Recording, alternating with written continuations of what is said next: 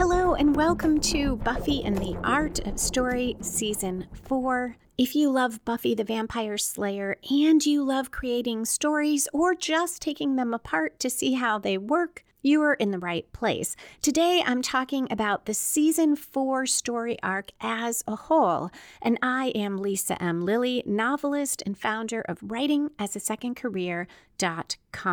as to the season four story, today we'll talk about an opening conflict that pays off in the climax, a season arc that's more theme based than plot based, and whether the one off episodes muddle the season plot a bit. Unlike other episodes, there are no spoilers at all. I feel like I pretty much covered those last time when I talked about spoilers from Restless. Okay, let's dive into the Hellmouth. Season 4 aired starting on October 5, 1999, and ran through May 23, 2000. That corresponded with my last year in law school. It was my fourth year you have to spend four years uh, generally when you go at night, like I did, and worked full time during it. And as I've mentioned before, Buffy was kind of life saving for me, knowing I could get out of my class at 8:30 on Monday nights and watch Buffy was uh, sometimes all that got me through that evening's lecture. Season four starts with an opening conflict. That's the conflict that is there to draw us into the story. And sometimes it relates to the main plot of a book or a novel or movie or TV show, sometimes not. Here, it directly relates to the entire season.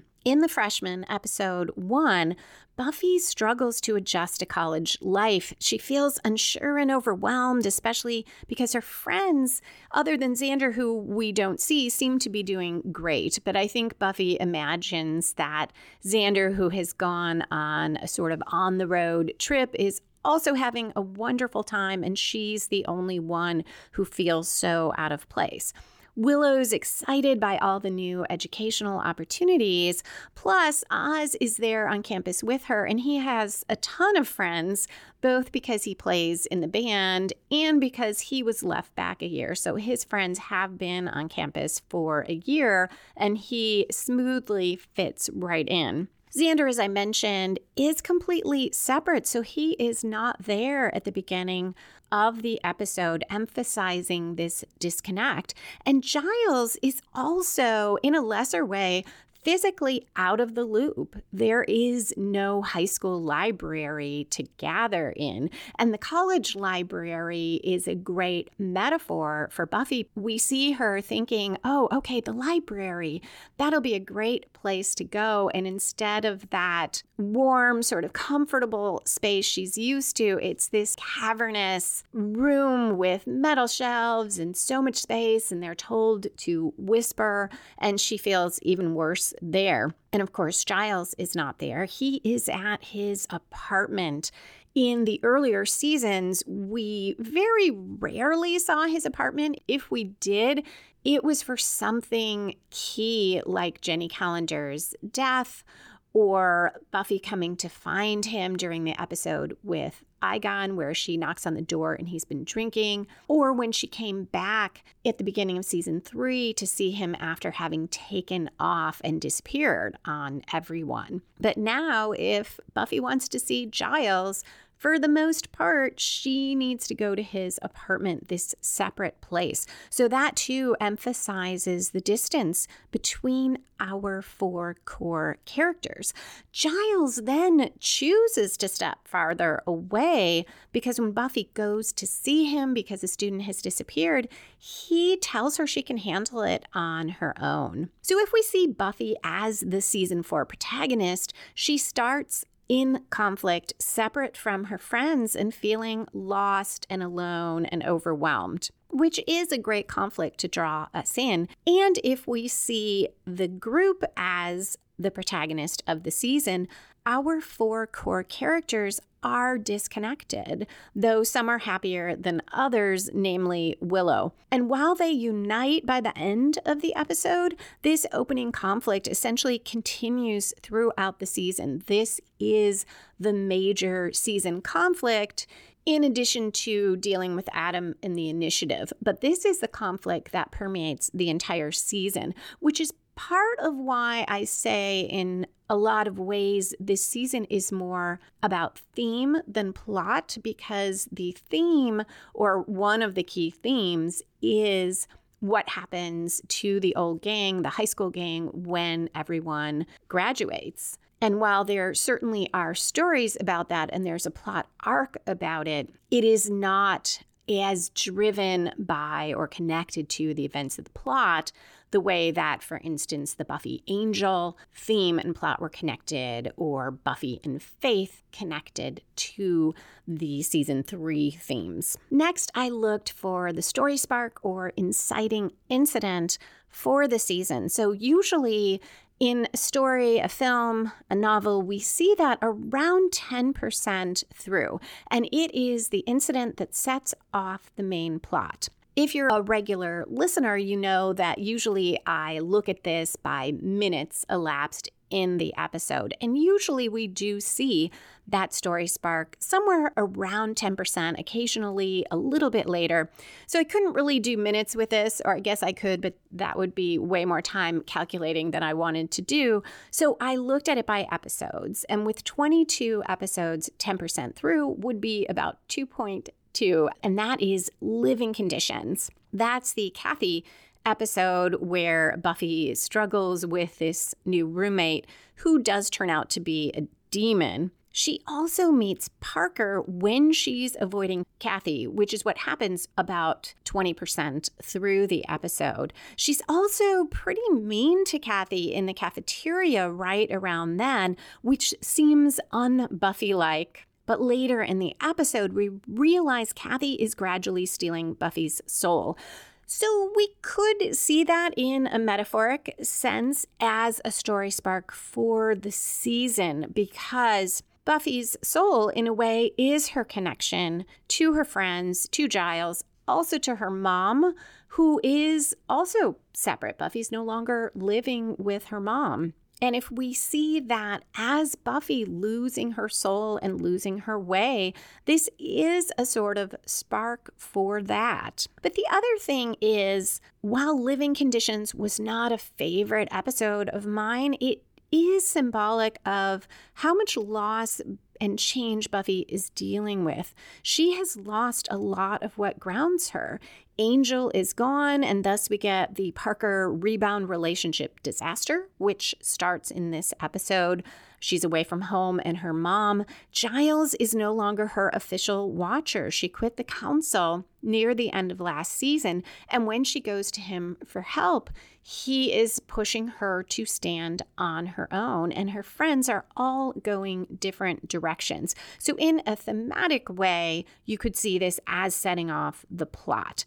When we look solely at the plot of season four, which I see more so as Buffy versus the initiative or Buffy and her friends versus the initiative and Adam, it doesn't do much in that regard. The next major plot point I look for in stories is what I think of as the one quarter twist because it often comes about 25% through, though on uh, television episodes, it's sometimes as late as a third of the way through. But typically, it comes from outside the protagonist and spins the story in a new direction where the protagonist is then reacting to that twist, and it often raises the stake. So, being literal again about the numbers here, that would be, if you look at 25% through, that would be halfway through episode five. If we look at a third of the way through, that would be episode seven, about a third of the way through that episode. Do I think that that is how the writers thought of it? No, and I, am not sure that's even an accurate way to look at where the plot turn would be to be so precise about 5.5 through the episode, but it gave me a, a guideline for looking at the season. So the three episodes that are there are Beer Bad, Wild at Heart, and The Initiative. And to my surprise, I do see some pretty major turns here. I guess the surprise is really with Beer Bad, which I think of generally as a sort of throwaway episode. And I'm pretty sure it is one of the ones that fans are uh, most united about not loving. But it does spin the season arc in a new direction because it ends Buffy reeling from the Parker bad experience, which is symbolic of the rest of her life. So let's start with it does come from outside Buffy because Buffy's uh, sort of growth and change in this episode is largely due to the magically spiked beer that starts turning those who overindulge in it into cave people. And also her realization about Parker, what finally hits home for her is a comment Riley makes offhandedly about Parker and all the different uh, young women that he gets involved with and drops. And while other people have tried to tell Buffy this and she's seen it herself, it really sinks in at that moment, and it's a pretty big turn that comes from outside Buffy. The fact that Buffy finally gets over Parker, now that I look at the season as a whole, I see as also showing she is ready to move forward with her life post Angel and post high school. So I'm not sure it raises the stakes for Buffy. Instead, I think it starts making life a little better for her or gives her that possibility. But it is definitely a turn. We're done with that initial period of her grappling with being in college and things being so different and having a lot of loss and change. Now, Wild at Heart is really Willow's episode. And it is a huge turn for her and also for the Scoobies as a whole, if we see them as a group as the season protagonist. Either way, it comes from outside the protagonist. The symbol of that is Veruca, the young woman who is also a werewolf and is the catalyst for Oz discovering that the wolf not only is always inside him, which he knew, but that the wolf has more influence on him, more control over him than he realized, that the wolf can still present danger to the people around him, to the people he loves, and to himself, his sense of who he is, that it is not enough to lock himself up every month. So Oz leaves. And also, it brings out these issues in Oz's and Willow's relationship that they did not realize were there. This is a major turn for Willow, clearly, and it raises the stakes because now Willow, who had pretty much been enjoying college and feeling pretty good about her post high school life, feels alone, abandoned, and rejected. And we'll see that echo in the season when she has these fears about still being that nerdy girl back in high school. There's some part of her that fears that that's why Oz left, that's why he rejected her. And on the upside, this opens the way for Willow to connect with Tara and have a new romantic relationship. And that's the part that I see as a big turn for the Scoobies for the season because Willow now starts to draw away from the group as an outgrowth of connecting with Tara, or maybe just as part of needing some space after Oz leaves, but I see it more as one when you become enamored with someone new, you have a new relationship, it's normal you are spending more time with that person and a little less time with your friends. And then with Willow and Tara, there is the complication of Willow perhaps not realizing what her feelings for Tara mean at first. We don't know because we don't get inside Willow's head during the early part of that relationship. But we do know that she doesn't share this with her friends. And part of it could be wanting that separate relationship, that closeness with Tara that's not a part of being in Buffy's group, what is essentially Buffy's group of friends, but also could be her fear of how her friends will react and her not being ready yet to tell them about what they might see as an unconventional relationship. So I talked about that in previous episodes, but I'm not sure I saw how that really does turn the season and is another new direction that Willow is taking away from the group, at least for a time. And then in the initiative, Buffy will start a relationship that, in part, will lead her away from the group for different reasons.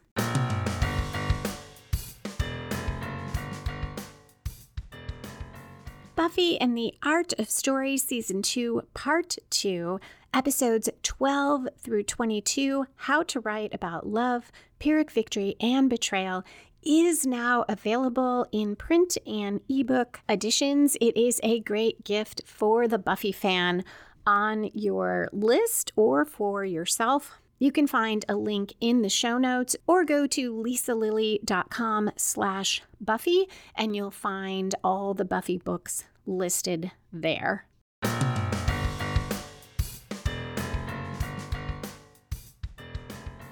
When I broke down the initiative, I called it a mix of rom com and secret agent, and I also found it hard to sort out who the protagonist was and saw it as a series of subplots with no single clear main plot. But there are significant plot turns for the season here. Buffy confronts Professor Walsh about how insensitive Walsh is to Willow, and Walsh admires Buffy for it, comments on it to Riley, and this inches Riley toward realizing that he does have feelings for Buffy, which is something that he figures out in the course of the episode. And at the end, they connect over both finding each other peculiar. And this will definitely change the entire season arc. It brings Buffy into the orbit of the initiative and to cross paths more directly with Adam, though presumably Buffy, uh, she would have gone after Adam regardless, but she would have known a lot less about him if she were not involved with Riley. Also, we get the seeds of Buffy and Professor Walsh connecting, and we learn in this episode for the first time that Riley is in the initiative. We've seen these glimpses of it but we didn't know Riley was part of it, and we didn't know Walsh was running it. And finally, Riley and Buffy clash, though they don't recognize each other when the initiative is trying to capture Spike, who also escaped from the initiative after being captured last episode. And Spike discovers he can't hurt humans, and he blames Buffy for all of it and wants to kill her. So these three episodes as a whole have so many major turns for our core characters. We also have Giles and Xander both commenting in the initiative on not feeling that Buffy needs them, which will come back in the Yoko factor. All of this raises the stakes because Riley's in the initiative and we start finding out their goals, though they are capturing demons, are much different than Buffy's all of the events in these episodes contribute to the growing distance between our four core characters. Also, Xander doesn't have any major storyline in any of these three episodes.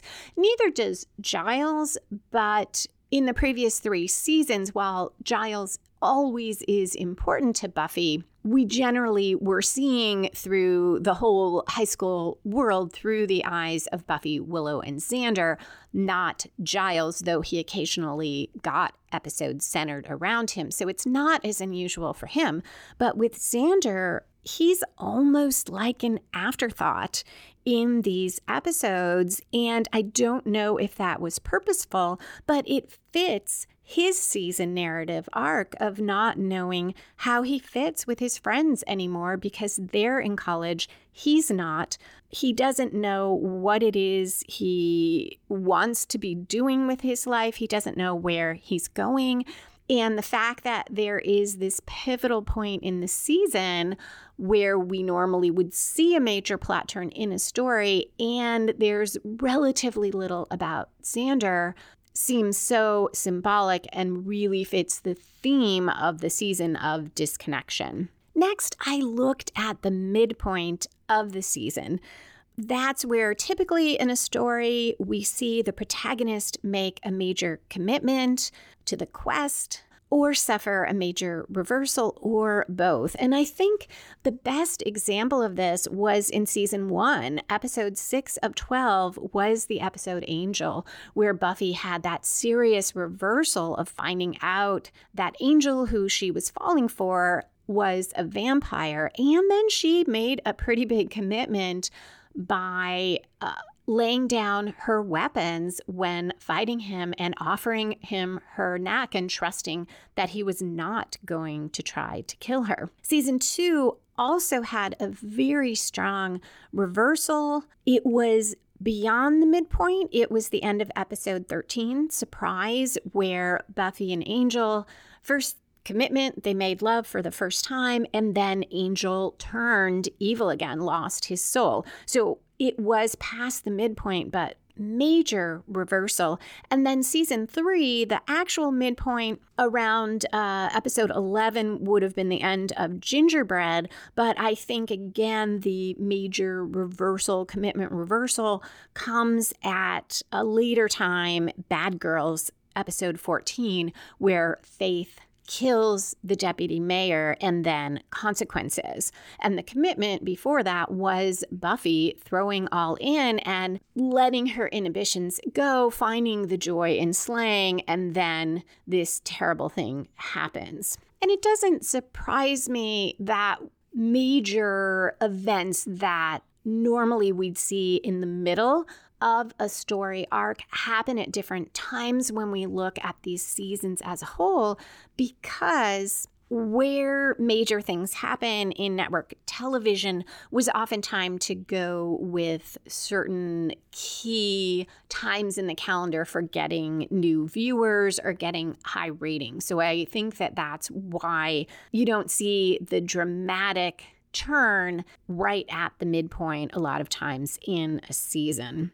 So, going back to season four, if we look at the literal midpoint, that would be 11, episode 11, halfway through it. And that episode was doomed. So it's ironic that I did not find the midpoint of Doomed as a story to be particularly uh, significant. Buffy tells Riley it would be a huge black pit of a mistake to be with him. But then she does not so much make a commitment at that moment, but realize in the second half of the episode that if it doesn't work out, it wouldn't be the end of the world because she literally faces an apocalypse again and she dives into the Hellmouth. So, yay for my favorite phrase for the this podcast. And she gets out with Riley's help, so she feels freer to love again. And in that sense, that is a pretty big commitment again for Buffy. And she does sort of throw caution to the wind and go all in with Riley. And it probably is not an accident that at the midpoint of this season, the Hellmouth beneath the high school is once again closed. Buffy literally dives into it, drags out this apocalypse demon, averts the end of the world, and perhaps says a final goodbye to high school although our characters will hang out in the burnt out high school uh, when Riley's hiding from the initiative. But all the same, I, I think it's still symbolic that that happens. Also, in episode 11, Spike discovers that he can hit demons. And that is a huge switch in the season arc because it causes him to, at least when it's convenient for him, to become a sort of ally with Buffy and her friends. And Willow and Xander find out Riley is in the initiative. All the same, I'm I'm not sure that this really represents any sort of major reversal or commitment for the season. But the next episode, 12, is A New Man. That's the one where Giles turns into a demon. It's on Buffy's birthday, like Surprise and Innocence were. Buffy has been telling Giles how Professor Walsh is the smartest person she ever met and fangirling over her, much to Giles' dismay. And when he turns into a demon, uh, we see his feelings for Professor Walsh come out. Buffy also reveals herself to Walsh as the Slayer in this episode. So perhaps that is the major commitment of the season that Buffy shares her true identity with Walsh and learns about the initiative. She also downplays her strengths and her experience to try to make Riley feel better, something I see as a sort of reversal. Buffy reconnects with Giles at the end of the episode, realizing she's been taking him for granted. But I don't think we see a lot of change in the Buffy Giles relationship because of that. And you can hear more about that in two weeks when I'll be sharing a bonus episode I did about a new man and comparing it to the Buffy Giles episode, The Dark Age. As a whole, A New Man does turn the story mainly because of that commitment of Buffy sharing her identity with Walsh. That is going to drive the rest of the season. So to me, that is the closest to a season midpoint commitment that we have. And then the next episode is the I in Team. That's episode 13. So closer to where we saw the type of midpoint commitment and reversal I usually look for in season two and season three. So early in the I in Team, Buffy more or less ditches her friends for Riley and the initiative and kind of goes all in on the initiative. Then Walsh tries to kill Buffy. So major reversal. I think that is the key reversal of the season, along with Adam killing Professor Walsh. Major reversal for Professor Walsh for sure, but also for Buffy because now Adam is loose in the world, and perhaps even with his design flaws, if Professor Walsh were still around, she might have been able to deal with that, but now no chance of that. So, these three episodes taken together do have some pretty big commitments and reversals, just not one key moment the way we have in Surprise with Buffy making love with Angel and then that reversal of him turning evil on to the last major plot turn in most stories, which often comes at the three quarter mark or maybe um, two thirds through, depending on the type of story. And it usually grows out of the midpoint and takes the story in yet another new direction.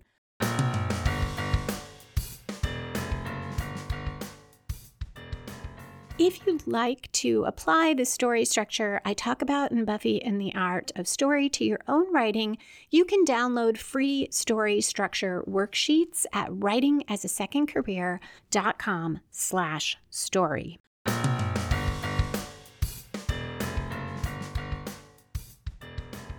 Here, the three episodes that are right around there are Goodbye, Iowa, episode 14, and This Year's Girl and Who Are You, the two part faith episodes 15 and 16. So in Goodbye, Iowa, Adam steps out into the world and starts exploring and killing. Spike suggests Riley was in on Professor Walsh killing Buffy, or trying to kill Buffy, rather. And Riley struggles with withdrawal from the initiative and the drugs, and he doesn't trust Buffy and, and says to her, Who are you? So, all of that does grow out of those midpoint reversals and commitments, and all of it spins the story. Although Adam already was unleashed on the world in the previous episode. So this more uh, doubles down on that or shows us the consequences of that. But Spike's suggestion that Riley was in on it and both Riley and Buffy struggling with whether they can trust each other, those are are pretty big turns, maybe not quite as significant for the Scooby Gang as a whole. Then there's This Year's Girl and Who Are You? And I find it so interesting that these are fairly close to the middle of the season because you could see them as a combined one off episode. Faith does not return in season four. She finishes her story on the show Angel. And while we do follow Buffy to Angel for one of those episodes, you can watch season four without doing that. In those two Buffy episodes, Faith wakes up from her coma, fights Buffy, then switches bodies with her. She has sex with Riley, who thinks it is Buffy. And also, Faith starts to see what her life could have been like if she were Buffy in a way, or if she embraced the role of a Slayer as protecting people and starts to value that and change somewhat. And Buffy gets a sense of how people treat Faith and perhaps has some more sympathy for her, at least before Buffy finds out that Faith slept with Riley. This is a pretty big turning point for Buffy and Riley in terms of their season arc. Riley does not take Buffy seriously when she tells him about faith. He makes light of her warnings. And it's interesting that Adam, as I talked about in Primeval, doesn't take Buffy seriously. So we have this theme of the initiative guys, I guess, not taking Buffy seriously. In contrast, Professor Walsh took Buffy very seriously, enough so to try to kill her. And I'm not suggesting that that's a better reaction, but it is an interesting contrast in how Professor Walsh saw Buffy versus Riley and Adam. Now, Riley, of course, I think he generally takes Buffy seriously, but he doesn't when she tries to tell him about Faith. To be fair, she doesn't tell him the whole story, but all the same, it feels significant to me that he won't just take her at her word. Then he has sex with Faith, who's in Buffy's body, and Riley says, I love you to Buffy, except that it's Faith. And this reverberates through the whole season. It takes Buffy a while to get past the Riley and Faith hook up despite that Riley didn't know. And I guess I should say it takes her a while to get past the fact that Riley didn't recognize what was happening. She realistically understands that there probably is no way he could have, but it's hard for her to get over it. And we don't see Riley say, I love you directly to Buffy again. We don't see him use those words in season four, nor does she say, I love you to Riley. They do talk around it, they do say it in other ways, but they don't use those words. And I don't think that that could be accidental. Despite that, some key things happen in these episodes. I don't really see what I would think of as a three quarter turn here. And I think it's because the season as a whole feels disconnected to me, much as our friends are disconnected. Also, while the plot eventually will go to the Scooby Gang fighting against Adam, these episodes don't really propel the story in that direction. They kind of open up space for it to go in that direction. But then we get one off episodes um, Superstar, where Jonathan is uh, the paragon of everything. Wild Things, where Buffy and Riley have sex continuously and uh, basically create the haunted fraternity house. And then New Moon Rising, when Oz comes back and Willow comes out about Tara. And that is certainly a key episode for Willow, for Oz, for Tara. But none of those episodes really grow out of what happened at the three quarter mark. And other than in very minor ways, they don't really move the plot of fighting Adam forward. And we go from those one offs right into the two part finale with the Yoko Factor and Primeval. So that is where, again, I feel like thematically these episodes fit because all of them do rest in part on our friends being disconnected, but they don't necessarily do a lot with the season plot arc. So now we are at the climax of the season where the opposing forces have their final clash and resolve the conflict. And we definitely get that here. The Yoko factor is mainly a setup. We get the complication that the friends need to resolve amongst themselves before they can fight Adam. And Spike is the one who puts that, not so much puts it in motion because it's been in motion the whole season, but he plays upon it and is a catalyst for that conflict coming out into the open. So I suppose in that sense, the theme of the friends being disconnected does relate to the main plot because ultimately they will have to unite to fight Adam. So there is a connection there to the plot. And then in Primeval, they figure out first an uneasy sort of alliance. Again, they agree that Spike stirred up the trouble, but they're all a little bit in denial that it wasn't all Spike. They do come to grips with that and reconnect emotionally, and then more literally connect through the spell that combines all of them. So it is a very strong climax here, and it pays off that opening conflict where the friends were all going separate directions and now they are together again. And I love Super Combo Buffy fighting Adam. Then we have something very unusual, the only time it happens in all of Buffy, which is an entire episode that is about falling action. And falling action is the part of a story where we tie up loose ends and resolve subplots. And normally that's done in a brief section at the end of the same episode that contains the climax. But here we get Restless, which is the four dreams of our four core characters.